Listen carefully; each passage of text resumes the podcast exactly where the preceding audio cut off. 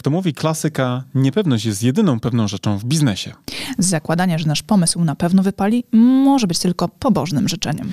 Dlatego marki, które przechodzą kryzysy, często decydują się na wykonanie pivotu.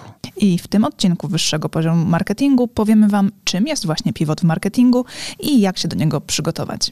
To Karolina Łodyga I Mariusz Łodyga. Bądźcie z nami, bo to będzie bardzo ciekawy odcinek. Do usłyszenia za moment. Cześć. Thank you. Cześć Karolino. Cześć Mariuszu. Jak się dzisiaj czujesz? Dobrze, dziękuję. Trochę chłodno, ale okej. Pierwszy raz w tym roku mamy 18 stopni w biurze. Pytanie, czy to będzie taka norma, prawda, na tą zimę? Na Będzie trzeba zimę. zamykać okna na noc. Będzie jednak trzeba zamykać okna na noc, prawda? Jak się, jak się okazało, prawda? Tak, tak, tak, jak się okazało trzeba, bo inaczej będzie chłodno. Tak jest. Ale nie o temperaturze w biurze będziemy dzisiaj rozmawiali, tylko o tym, czym jest pivot w marketingu i czy w ogóle warto rozważać pivotowanie, no i jakie były na przykład case'y dobrych pivotów z pozytywnym takim zakończeniem. No i oczywiście też nie zabraknie takiej instrukcji, jak przygotować się do pivotu. Więc szykuje się, moi drodzy, moje drogie, bardzo ciekawy. e, Samo dla, mięso. Samo mięcho dla Tak. was dzisiaj w naszym odcinku naszego podcastu. Tak, ale zanim porozmawiamy o tych case'ach biznesowych odnośnie pivotowania, to powiedz mi Mariuszu, ile razy ty w swoim prywatnym życiu pivotowałeś? Pivotowałem co najmniej pewnie, no, pod dychę pewnie, takie największe pivoty, które wykonałem. Mhm. Teraz zwróć uwagę, że trochę tłumaczymy o moich pivotach, nie mówimy czym jest, ale ludzie zrozumieją, prawda? Słuchacze nasi zrozumieją prawdopodobnie, natomiast też uspokajam tych, co jeszcze nie rozumieją, wyjaśnimy definicję pivotu.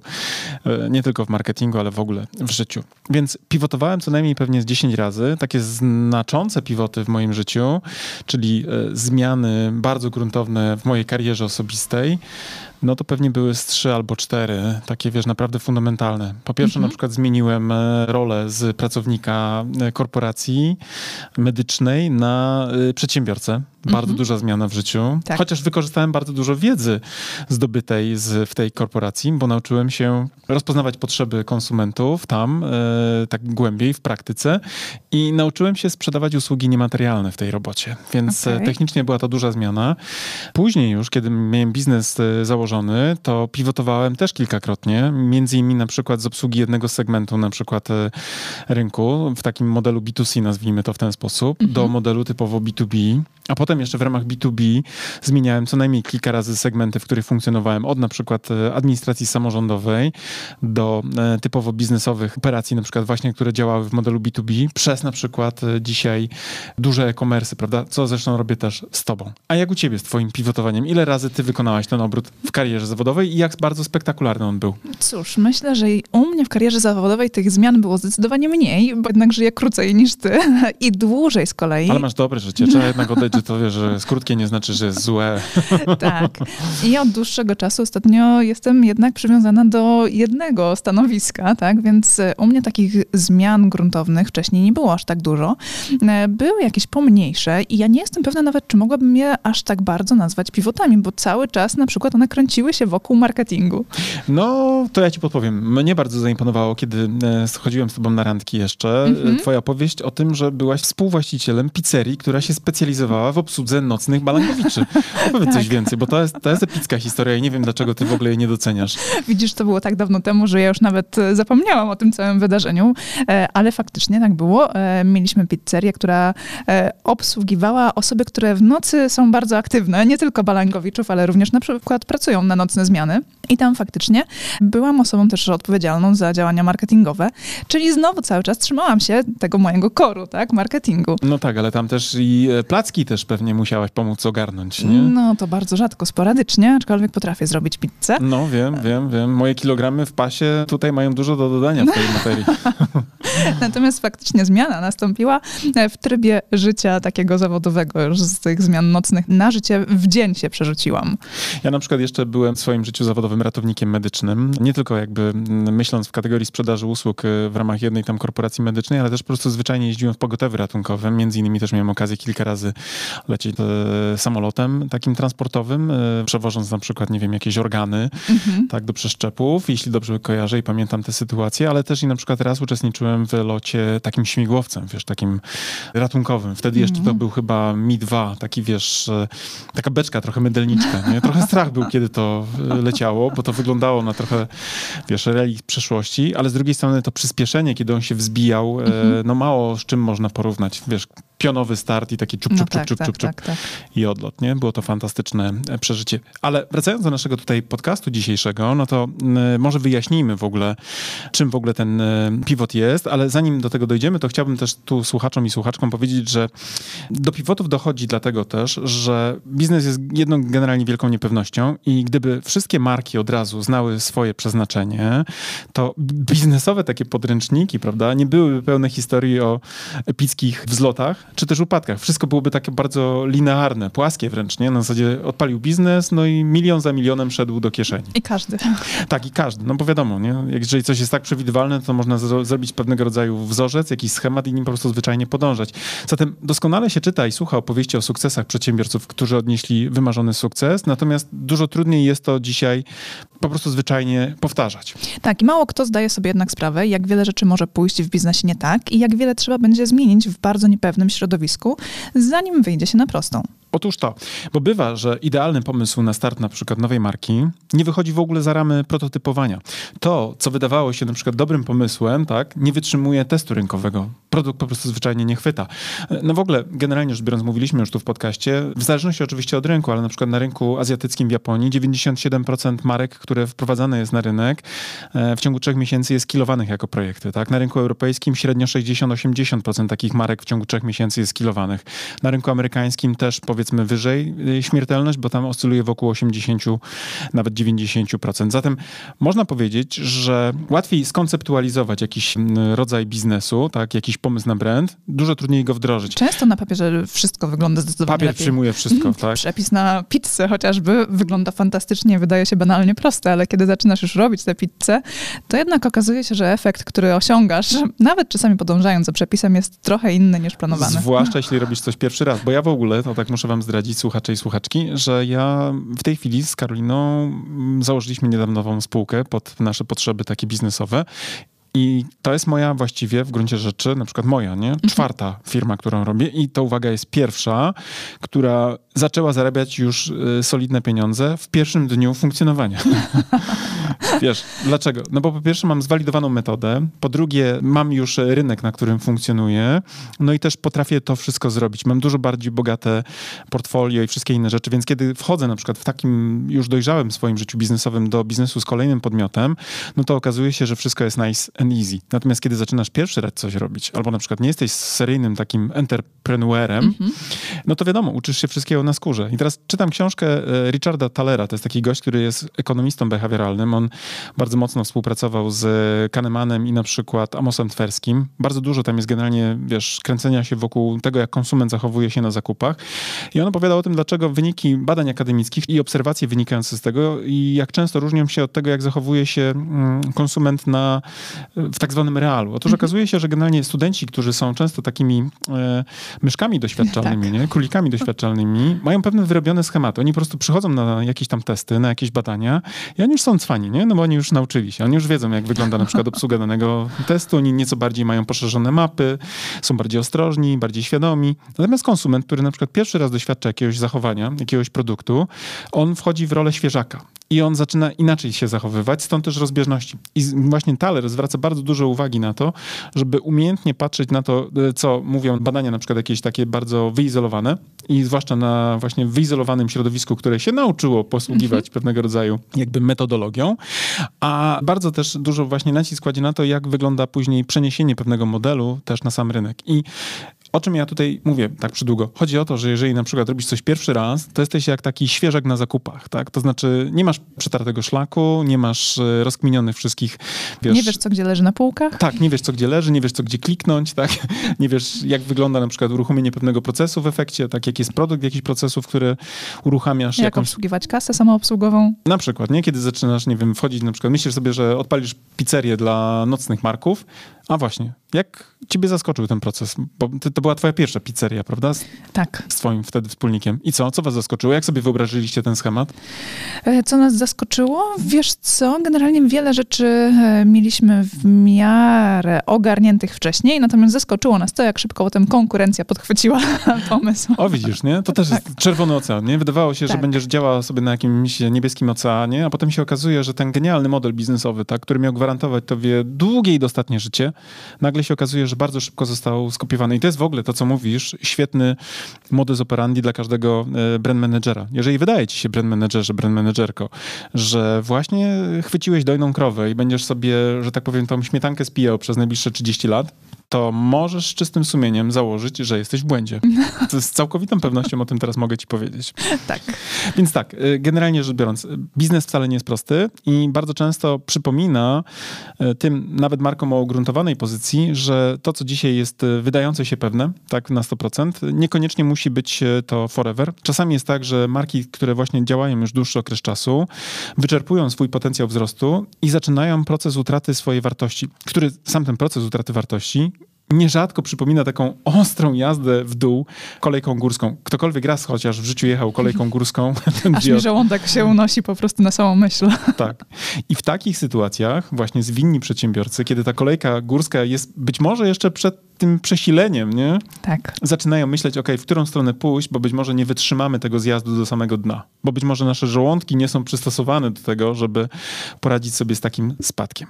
Tak, i w takich sytuacjach zwinni przedsiębiorcy dokonują pivotu. No i teraz padło to magiczne słowo pivot, czyli może uzupełnimy, czym on w ogóle jest, czym jest pivot w marketingu. I tutaj możemy powiedzieć o pivocie, e, że to głęboka zmiana, która może być jedną z najlepszych rzeczy, którą przeprowadzisz, drogi słuchaczu, e, zwłaszcza jeśli zrobisz to z głową, czyli właśnie w sytuacji, w której czujesz, że rozpędzasz się razem z kolejką górską jadąc w dół, to być może to już jest właśnie ten moment, żeby dokonać pivotu i wyskoczyć razem z przygotowanym wcześniej spadochronem. Bardzo dobra metafora, siedzi mi to, trochę poprawia mi to humor, kiedy myślę sobie o tym, że mógłbym jeszcze raz trafić do takiego parku biznesowej rozrywki. A tak zupełnie serio, może ja podpowiem, czym ten pivot jest, tak w definicyjny sposób. Otóż generalnie pivotować znaczy dokonywać obrotu wokół osi, tak? I teraz y, gdybyśmy spojrzeli sobie do leksykonu wyrazów obco brzmiących, no to pivot to jest tak naprawdę stworzeń, albo też oś.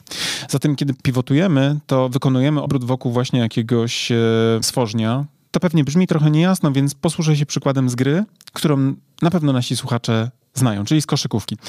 Pivot polega na takim wykonaniu ruchu w koszykówce lub ruchów jedną ze stóp bez odrywania drugiej stopy. Tak? Czyli stopa nogi obrotu pozostaje w jednym punkcie na boisku. A teraz przenosząc to na grunt biznesu. Mówiąc po prostu, gdy pivotujesz w marketingu, to jedną nogą stoisz w miejscu tak? i na przykład realizujesz swoje bieżące pozycjonowanie marki, dowozisz określone funkcjonalności na rynek, a druga noga dokonuje zmiany pozycji o na przykład 180 stopni tak? i wprowadzasz całkiem tak, nowe pozycjonowanie marki z zupełnie nowym też e, rozwiązaniem, które jako marka w ramach tego nowego pozycjonowania dostarczasz. Tak, a jak to wygląda w praktyce? No myślę, że tutaj moglibyśmy to najlepiej po prostu zobrazować na przykładach marek, które każdy z nas e, pewnie zna. Jaka marka przychodzi nam pierwsza na myśl? Może Instagram? Dobre pytanie. Może Instagram. A więc Instagram oczywiście też wykonał swój pivot i być może nie wiedzieliście o tym, ale w ogóle historia Instagrama zaczęła się zupełnie inaczej niż by nam się wydawało. Otóż Instagram pierwotnie był aplikacją do meldowania się, czekinowania w różnych miejscach i uwaga, nazywał się wtedy Burdn. Przeliteruję. B-U-R-B-N. W ogóle bardzo namingowo porąbany koncept, bardzo tak. trudny w ogóle do mówienia. Na zasadzie zburbnuj się, nie? Szczekinuj się na jakimś tam miejscu, prawda? E, więc generalnie rzecz biorąc, e, pod względem namingowym koncept miał słabości, ale też okazało się, że same funkcjonalności tej aplikacji wtedy, tego burbna, mhm. gdyby chociaż bourbon się nazywał, tak? To może byłoby łatwiej, nie? Na zasadzie idę na bourbon tak, zburbonowałem się, tak, no było tak. fajnie, byłem na imprezie, no, ale dygresja. W każdym razie, funkcjonalności tej aplikacji nie zarobiły szału, e, natomiast, uwaga, jedna z nich okazała się szczególnie e, szczęśliwa i można powiedzieć, że strzałem w miliardową dziesiątkę, i to była tam możliwość, uwaga, dodawania zdjęć, na przykład do miejsca, w którym chciałeś się check-inować. Po siedmiu miesiącach, kiedy obserwując generalnie brak zainteresowania burbnem, e, zespół, który dowodził jakby tą operacją, zdecydował się, że e, trzeba ten e, projekt obrócić, tak, dokonać pivotu i wyprowadzić nowe uderzenie z nowym, skoncentrowanym wokół funkcji zdjęciowej rozwiązaniu. I wtedy właśnie pojawił znany nam się dzisiaj Instagram, tak, z możliwością dodawania zdjęć z tak zwanymi retrofiltrami, tak ja je nazywam roboczo. Czyli to, co było wyróżnikiem Instagrama, tak, robiliśmy banalną fotkę, postarzaliśmy ją w odpowiedni sposób i nagle trywialna sytuacja społeczna, na przykład, nie wiem, odwiedziny kawiarni, tak, i zrobienie sobie fotki własnego, na przykład kawowego poczęstunku, stawały się co? Kultowym wspomnieniem, prawda, który mogliśmy z przyjemnością szerować dla naszych followersów czy też e, znajomych. Cała historia oczywiście e, Instagrama potoczyła się w sposób już czytelny i jasny dla każdego. Otóż 18 miesięcy później, po tym piwocie, Facebook zaproponował Instagramowi 1 miliard dolarów, czego Instagram nie ważył się odrzucić, no a potem wiadomo, prawda, spektakularny rozwój samej aplikacji, miliardy e, dolarów zarobionych, setki milionów aktywnych użytkowników, którzy do tej pory mają bardzo dużo radości z korzystania z tego właśnie modelu funkcjonowania tejże marki. Tak, i innym przykładem marki, która pivotowała jest na przykład YouTube, też marka wszystkim bardzo dobrze znana. I co ciekawe, oni wystartowali jako internetowy biznes randkowy, to jest dla mnie w ogóle abstrakcja.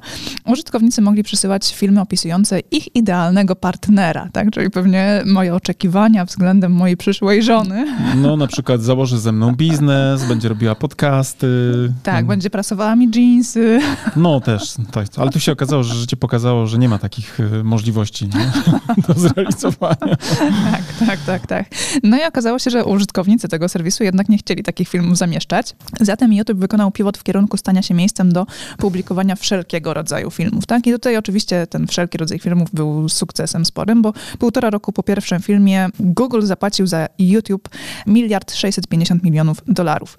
Pierwszy film na YouTube był nagrany w zoo w San Diego, a dziś ten filmik ma ponad 240 milionów odsłon. Gdybyście zobaczyli ten filmik, to byście naprawdę zdecydowali, że coś poszło srogo nie tak, bo ten film właściwie nie niesie żadnej treści. Jest po prostu tak słaby, że szok. Ale prawdopodobnie właśnie niesie wartość dla dzisiejszych internautów e, sentymentalną i pokazuje historię rozwoju internetu. E, to taka, e, takie marzenie nasze, prawda, żeby nasze materiały niosły się, prawda, szeroko. Tak, tak, tak. I myślisz chciał. sobie, co zrobiłem nie tak w porównaniu do jakości tego kontentu. Otóż nie byłeś pierwszym materiałem umieszczonym na tej platformie. Tak, z Zoo San Diego. Tak jest. E, no i generalnie jak wiemy, przecież tu już też nie trzeba tłumaczyć, że ten pivot e, YouTube'a okazał się ogromnym sukcesem. E, sam w sobie w ogóle YouTube stał się drugą najbardziej popularną na świecie wyszukiwarką, którą my jako internauci wykorzystujemy na co dzień. Kolejny ciekawy pivot to jest pivot marki Twitter, której też jestem użytkownikiem i to też jest niesamowita historia, bo Twitter powstał tylko dlatego, że nie wypalił inny właśnie biznes. Otóż pierwotnie zespół, który wprowadził na rynek Twittera, próbował wpuścić na rynek narzędzie do publikacji podcastów, które nazywało się Odeo. Ale dlaczego nie wyszło? No bo okazało się, że w pewnym momencie Apple wprowadziło iTunesa i tam możliwość publikowania swoich własnych podcastów w ich ekosystemie, co momentalnie zabiło biznes. No i founder y, Odea powiedział swoim pracownikom, że uwaga, mają dosłownie dwa tygodnie na wymyślenie nowego kierunku dla nich, inaczej wypadną z biznesu. No i może by to wydawało się wręcz szalonym, takim niewykonalnym zadaniem, ale mieli tam bardzo bystrego programistę, e, który po dwóch tygodniach wrócił właśnie z propozycją e, do utworzenia aplikacji, która będzie umożliwiała internautom publikowanie krótkich statusów na 140 znaków w online. I ten programista nazywał się Jack Dorsey, którego znacie pewnie dzisiaj jako legendarnego założyciela właśnie Twittera. Tak, no i dzisiaj giełdowa kapitalizacja Twittera wynosi blisko 32 miliardy dolarów. A niedawno też zasłynął Elon Musk z propozycją kupienia Twittera za aż 44 miliardy dolarów, ale kiedy podobno e, zaczął doszukiwać się nadmiarowej liczby fejkowych kont, stwierdził, że gra być może nie jest warta świeczki. Prawdopodobnie sprawa w ogóle skończy się w sądzie. Jeszcze ostatnim przykładem pivotu, który bardzo dobrze zadziałał, był przypadek marki, która łączy ludzi do komunikacji biznesowej, mianowicie marki Slack. Tak, być może nie każdy kojarzy akurat tę aplikację, ale w biznesie jest ona obecnie często wykorzystywana właśnie do komunikacji, zwłaszcza przy pracy zdalnej, bądź też w biurach, które są rozległe i nie chcemy z kimś rozmawiać osobiście, tylko się po prostu komunikować online'owo. No i zaczęło się generalnie od tego, że mm, przez kilka lat założyciele Slacka chcieli odnieść sukces, ale w innej kategorii, w web gamingu, tak? No i stety, niestety bezskutecznie. E, nie wszystko jednak poszło na marne, bo w trakcie tych kilku lat pracy nad grami zespół stworzył na swój użytek aplikację do komunikacji wewnętrznej, która bardzo pomogła im w ogarnianiu własnych procesów związanych z projektowaniem gier. No i gdy się okazało, że e, gry jednak nie są żyłą złota, ale za to sam komunikator pokazał swój ogromny potencjał biznesowych zastosowań, to porzucili właśnie zajmowanie się segment, segmentem webgamingu, e, skutecznie właśnie pivotując w stronę znanego nam dziś tego komunikatora dla biznesu, czyli Slacka. I ten wykonany pivot, e, który e, tutaj Karolina omówiła, tak dobrze się przyjął, że w końcu Slack został wykupiony przez markę Salesforce za, uwaga, 27 miliardów dolarów. Zresztą, tak by the way, my również korzystamy od lat ze Slacka i nie wyobrażamy sobie pracy, yy, koordynowania naszych projektów bez tego narzędzia. Tak? To jest narzędzie, które właściwie każdego dnia z nami jest i, no, tak jak powiedziałem, nie wyobrażam sobie dzisiaj zarządzania rozproszoną strukturą naszych współpracowników bez tego narzędzia i z niego nawet nawet korzystamy wtedy, kiedy siedzimy dosłownie biurko w biurko w tej naszej kreatywnej tak. wyspie. Nawet kiedy... wtedy przesyłamy sobie pliki właśnie Slackiem albo jakieś tam komunikaty. Nie? Dokładnie. No i teraz kluczowe pytanie. Kiedy marka powinna wykonać pivot?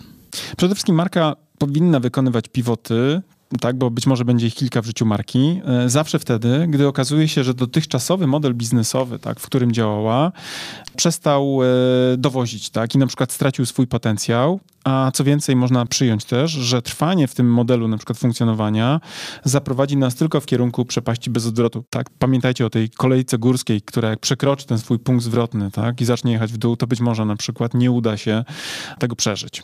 Tak, czyli coś przestało funkcjonować tak jak powinno, na przykład głęboki i trwały spadek przychodów, albo klienci uciekają do innych marek, czy też pojawiają się zmiany strukturalne na rynku, które dosłownie zabijają markę. Na przykład zmiany ustawowe wprowadzające nowe regulacje, uniemożliwiające dalsze funkcjonowanie danego biznesu. Tak, jako ciekawostka wam powiem, że byłem teraz na saunie z kolegą i on opowiadał, że y, od 2024 bodajże roku a znaczy pierwotnie miało być od 2023, a prawdopodobnie będzie od 2024 a propos zmian ustawowych. Będzie jedno tylko centralne narzędzie do wystawienia faktur i to będzie y, wychodziło od rządu. Tak, i to mówił nie tylko nasz kolega, ale też e, wcześniej nasz księgowy. Nasz księgowy. I teraz zobaczcie, macie na przykład firmę, to się nazywa e-firma chyba w Polsce, nie? iFirma, tak? Ty korzystasz z czego? Jest dużo takich aplikacji. No, ale korzystamy z jednej takiej aplikacji do wystawiania faktur, mhm. prawda? No, ona nam pomaga zarządzać całą dokumentacją e, księgową. I okazuje się, że jeżeli na przykład nie będziemy mogli wystawiać za pomocą tego narzędzia faktur i będziemy musieli korzystać z tej aplikacji rządowej, to te firmy właśnie będą miały doskonałą okazję tak? To mówię trochę tak y, przez łzy, mhm. do wykonania pivotu, ponieważ podetnie im to w ogóle podstawy funkcjonowania, tak? To znaczy podstawowa potrzeba, jaką masz, by korzystać z tego typu rozwiązania, zostanie właśnie zabita, bo ktoś tam stwierdził, że woli mieć kontrolę nad przepływami w biznesie bardziej... Rządowy monopol. Rządowy monopol, bardziej niż y, na przykład do tej pory. Więc pivotowanie może być czasami wymuszone przez okoliczności, bo na przykład ktoś ci zamknie rynek, tak, bo jest pandemia i nagle musisz zmienić model funkcjonowania, bo ktoś wpadnie na pomysł właśnie ustawowej zmiany, bo na przykład przyjdzie jakiś inny rodzaj tsunami biznesowego. Tak czy siak, na pewno będziesz w życiu biznesowym doświadczał okazji do tego, żeby wykonać taki gwałtowny obrót. To teraz zadam przewrotne pytanie. Czy pivotowanie ma sens? Ma i to ogromny, mimo ryzyk i trudności z nim związanych. Ale trzeba pamiętać, że w ramach tego pivotowania nie jest tak fajnie, jakby mogło się nam teraz łatwo o tym opowiadać, ponieważ pivotowanie jest zawsze ciężkim procesem do przejścia, z uwagi na ogrom niewiadomych, jakie mu towarzyszą. Łatwiej się mówi o pivotach, które zostały właśnie zrealizowane z sukcesem, trudniej się je realizuje i jest więcej sytuacji, w których na przykład marki próbowały wykonać pivot, ale im się nie udało, mimo dużych poniesionych nakładów. Większość ludzi biznesu, tak jak mówiłem wcześniej, wolałoby uniknąć w ogóle przechodzenia przez proces pivotowania i ja to absolutnie rozumiem, ponieważ wszystko, co nowe, tak, i co wymaga odkryć, jest pewnego rodzaju wyprawą w nieznane, tak, taką, wiesz, która może pochłonąć wszystkie zasoby firmy. Natomiast teraz ma dawka pozytywu. Jeśli pivot się powiedzie, czeka nas często nagroda w postaci niebieskiego oceanu. Tak, dokładnie, ale zatem jak przygotować markę do przeprowadzenia pivotu? No bo mówiliśmy o tym, że już to ma sens. To teraz jak przygotować się? Po pierwsze, kultura marki, która będzie mm, pivotować, musi być kulturą otwartą na zmianę. Tak, bez tego to jakby, no gdybyśmy nawet bardzo, bardzo chcieli, to nie osiągniemy niczego dobrego. I musi mieć w sobie pierwiastek innowatora. Marka też o kulturze konserwatywnej, takiej zachowawczej, nie zdoła się zmienić w odpowiednio szybkim tempie.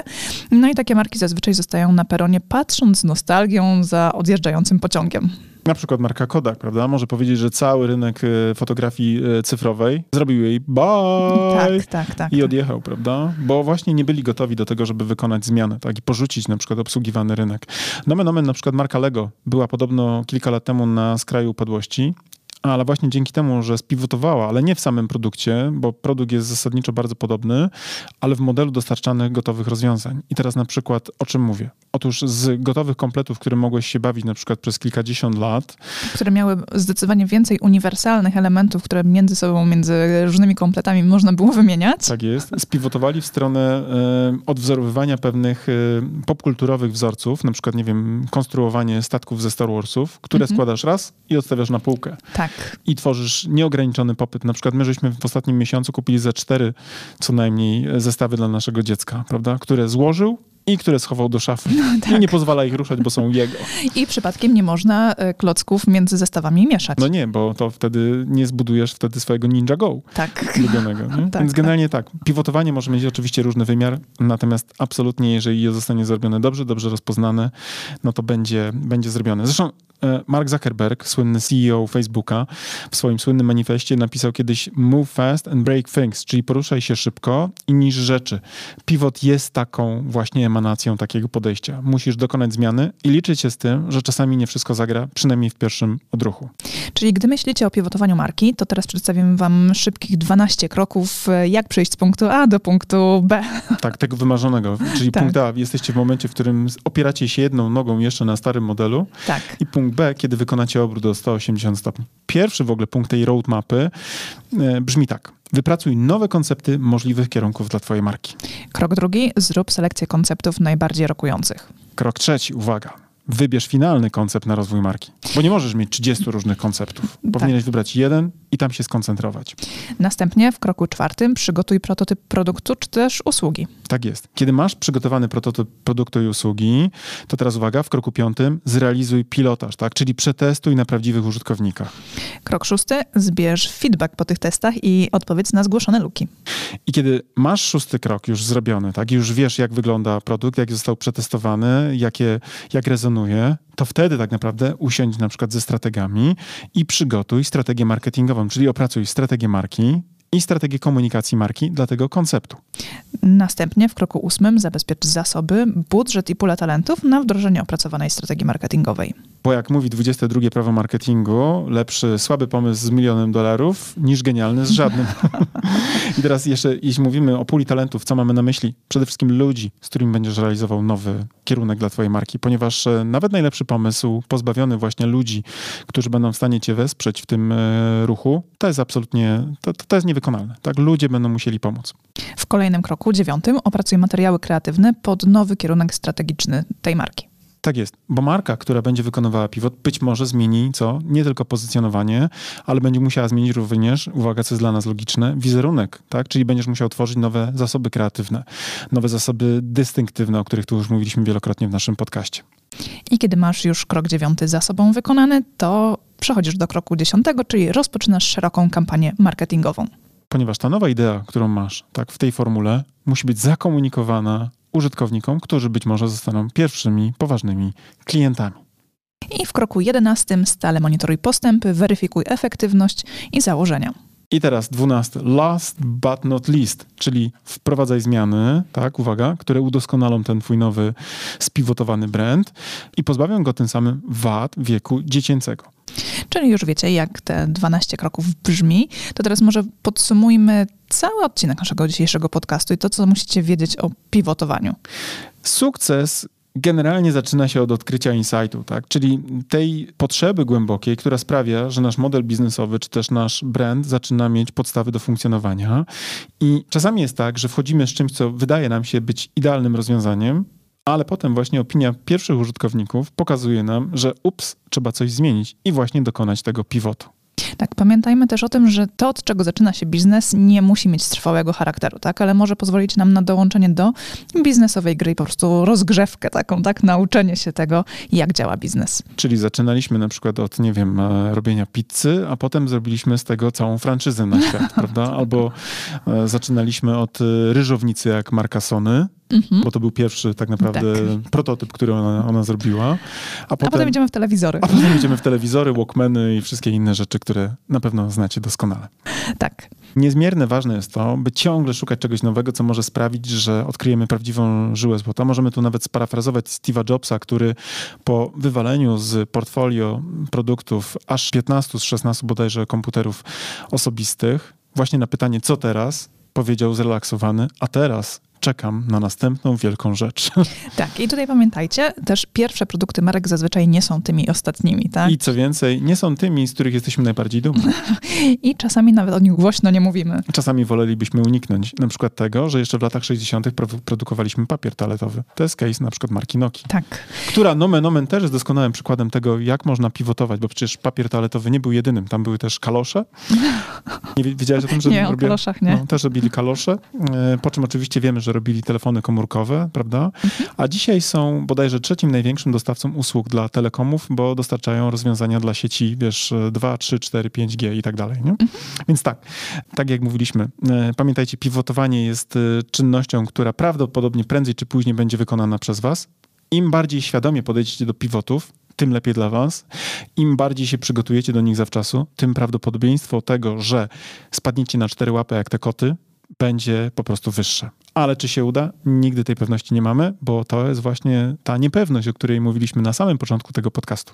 Tak, i pamiętajcie też, że zakładając firmę, od razu trzeba założyć procesowe jej rozwijanie i to w zasadzie od pierwszych prototypowych produktów czy usług do następnych dojrzałych rozwiązań, które oczywiście z czasem zostają wyparte przez ich lepsze wersje lub całkiem nowe rozwiązania. I takich właśnie case'ów w zasadzie w biznesie jest multum i tak jak my mówimy o tych dużych, to w przypadku mniejszych firm na pewno jest tego zdecydowanie, zdecydowanie więcej. Pierwszym w ogóle wynalazkiem na przykład marki Casio to nie był kalkulator, to była fajka. Mhm. Fajka, mm-hmm. którą... Taki ustnik do fajki. Ustnik do fajki, który mogliście używać i e, dzięki temu ustnikowi dopalać papierosa do końca. E, nie sądzę, nie sądzę, żeby ktokolwiek, kto tu słuchał tego podcastu, wiedział, że to był pierwszy, pierwszy produkt marki Casio, który tak. sprawił w ogóle, że oni byli w stanie tyle zarobić, że weszli do rynku, na rynek elektroniczny i zrobili swój pierwszy Komodo kalkulator ważący 140 kg, a propos pivotowania w obrębie. Tak, a potem się okazało, że jeszcze są takie ograniczenia, że ten kalkulator przekracza na przykład dopuszczalną wagę do przelotu samolotami, tak? Więc musieli coś zrobić, żeby jednak się mieścił na pokład samolotu. Tak jest, więc generalnie biznes to jest klasyczny pantarej. Wszystko płynie, e, a wręcz zmienia bieg rzeki o 180 stopni. E, no i może na koniec jeszcze powiem, że strategicznym błędem, jaki możemy popełnić prowadząc firmę, jest utknięcie z rozwiązaniem, które wprowadziło nas do biznesu. Uwaga, nawet jeśli w danym momencie zapewniło nam kasowy sukces. Czyli generalnie zrobiliśmy na przykład pierwszy naprawdę dobry produkt, on zarobił dla nas mnóstwo pieniędzy i myślimy sobie, ok, do końca życia będziemy to robić. To może być najszybsza droga, że tak powiem, do zjazdu tą kolejką górską w dół, ponieważ tak jak mówiła Karolina wcześniej, jeżeli coś nam idzie dobrze, to musicie wiedzieć, że już w zaciszu swojego garażu, jakiś następny followers zaczyna rozkładać wasz produkt na części pierwsze i co? I mozolnie próbuje wprowadzić dokładnie to, co ty robiłeś na rynek, tylko co? Zrobi to nieco taniej niż ty, a jak będzie na przykład dysponował przewagą na przykład budżetową, to być może na przykład dzięki wprowadzeniu jakiejś nowej technologii zrobi to, co ty, taniej i uwaga, lepiej, tak, bo ma na przykład nowy park maszynowy. Bądź szybciej. Bądź szybciej, bo opanował lepiej procesy i dzięki temu, że zeskalował różne rzeczy, był w stanie zrobić to po prostu w modelu właśnie skali taniej, szybciej i lepiej. Zatem, jeżeli jesteście przypadkiem w sytuacji, w której zastanawiacie się, co dalej z waszym biznesem i że być może coś się już w tym momencie wypala, może coś już nie jest tak dobrze performujące jak wcześniej, to być może to jest dobry pomysł, by rozważyć pivotowanie. Tak jest, ale róbcie to z głową. bo to nie jest proste. Bo to nie jest proste. A myślałam, że my cały odcinek mówiliśmy o tym, że to jest proste. No, bo no, łatwiej się o tym mówi, trudniej się to robi, nie? Tak, Za tak. każdym razem, kiedy pivotuję, to myślę sobie, kurczę, no, no nie teraz, no, no nie teraz. Są na pewno, niech inni to robią, Niech niech inni, inni, niech niech inni. inni. nie? A mi dajcie żyć i pracować i zarabiać. Chcę robić to, co nauczyłem się dziobać e, przez tyle lat, prawda? Tak. Ale niestety nie ma zlitu i tak to działa. Moi drodzy, to był wyższy poziom marketingu Mariusz Łodyga, i Karolina Modyga, która z niejednego pieca chleba jadła. pizza. Pizzę też. W niejednym piecu pizzę wypiekała. Dokładnie. Do usłyszenia w kolejnym odcinku. Do usłyszenia. Cześć.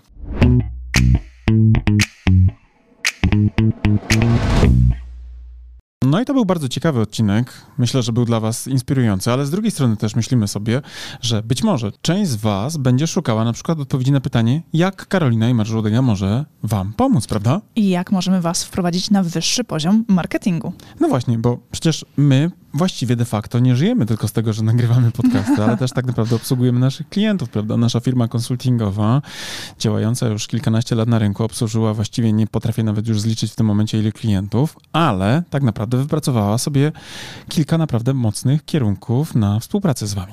Tak, zaczynając od tej, o której już pewnie wiecie, czyli nasz kurs online, ale potem innym krokiem, gdzie możecie bezpośrednio się z nami spotkać, to są konsultacje marketingowe. Tak jest. Właściwie robimy mnóstwo konsultacji z klientami. Wiemy, że potrzebujecie przedyskutować wiele istotnych szczegółów, które mogą sprawić właśnie, że wasza komunikacja albo ucierpi, jeśli to nie będzie przegadane z kimś, kto ma inne spojrzenie na te sprawy, albo właśnie bardzo zyska, ponieważ ktoś podpowie, jak zrobić coś lepiej, prawda? Zwrócić na jakiś detal uwagę. Więc tutaj, gdybyście chcieli skonsultować wasze problemy marketingowe i nie tylko na poziomie strategicznym, ale również na poziomie takim typowo operacyjnym, to w dużym stopniu jesteśmy w stanie, myślę, wam pomóc. Jak najbardziej. Możemy też was przeszkolić z niektórych elementów marketingowych, tak? Ale bardzo chętnie, to w ogóle tak. wiesz, ja to bardzo lubię, wiesz, nie da, Mariusz jak ryba w wodzie. No tak, bo ja bardzo lubię w ogóle ten kontakt fizyczny, z uwagi na to, że pandemia się skończyła, to ja zaczynam wreszcie jeździć po różnych miejscach i gdyby była taka potrzeba w waszej organizacji, żebyście chcieli właśnie pogadać o marketingu w formie dobrego szkolenia, które nie tylko będzie wiedzowe, ale też i zainspiruje w dobry, fajny sposób was i waszego, nie wiem, szefa, ale też i wasz e, zespół marketingowy do bardziej efektywnej pracy marketingowej, no to ja nie wiem, czy jestem w stanie polecić kogoś lepszego. Naprawdę nie wiem. Chciałbym, ale nie wiem, czy, czy znajdę w mojej pamięci. No. Nie pamiętasz, tak? Nie pamiętam, no. Tak, ale możemy też dla Was zrobić coś, co strategzy lubią najbardziej, czyli opracować po prostu strategię marketingową dla Waszej marki. Ale gdyby się okazało, że strategię już macie i potrzebujecie na przykład zweryfikować pewne założenia i na przykład tylko i wyłącznie potrzebujecie strategów do tego, żeby zrobić badanie marketingowe i wyciągnąć nowe insighty z tej grupy docelowej, do której chcecie dotrzeć, to również to robimy i z przyjemnością pomagamy naszym klientom w tym zakresie. I co więcej, uważamy, że raz na jakiś czas dobre badanie jeszcze nikomu nie zaszkodziło, nie? Zdecydowanie nie. A być może wręcz pomogło. Tak, a jeżeli na przykład prowadzicie sklep internetowy i potrzebujecie zweryfikować, czy jest on prosty i intuicyjny dla waszych klientów, czy proces zakupowy jest też zrozumiały i czy nie sprawia, że wasi klienci opuszczają wasz sklep, bo po prostu coś było nie tak, to zawsze możecie też się do nas odezwać, a my przeprowadzimy audyt sklepu internetowego. Tak jest. I nie tylko na poziomie oczywiście takich typowo e, operacyjnych wskaźników, jak na przykład, nie wiem, e, kwestie konwersji, prawda, na sklepie, ale również spojrzymy na to, oczyma z zewnątrz, aby dać wam feedback, w jaki sposób wasza marka z waszym sklepem internetowym może się różnicować, prawda, w tym całym gąszczu. I tutaj nasze bardzo bogate doświadczenie komersowe również może być dla was bardzo mocno pomocne. Więc jak Czyli sami... tutaj mamy połączenie procesu zakupowego razem z tym aspektem marki i strategii marki. Tak jest, bo tutaj absolutnie pewnie łatwiej dzisiaj utworzyć sklep internetowy niż przetrwać ze sklepem, więc generalnie rzecz biorąc myślę, że tutaj też byście byli bardzo mocno e, zaskoczeni, ile rzeczy możemy wam e, podpowiedzieć. Więc tak long story short, jak to mówią anglosasi, prawda? Jesteśmy do usług i chętnie wam pomożemy wprowadzić wasze marki na wyższy poziom marketingu, prawda? Dokładnie tak. Wystarczy, że się do nas odezwiecie. Tak jest. Piszcie do nas na socialach lub też po prostu zwyczajnie na, na przykład Na mailach. na mailach, tak jest, tradycyjnie, tak jak trzeba, prawda? Czyli Tak. na przykład m.lodyga małpa premium myślnik consulting.pl albo k.lodyga małpa premium myślnik consulting.pl, prawda? Tak. Żadnych podkręconych piłek tu nie było, zwróciłaś uwagę? A jak nie wiecie, jak zapisać m.lodyga, to zawsze może być biuro małpa premium-consulting.pl. Ale pięknie to powiedziałaś. Drodzy, to nie przedłużamy już tej naszej reklamy, no i mówimy do zobaczenia, do usłyszenia już niebawem. Cześć! Cześć!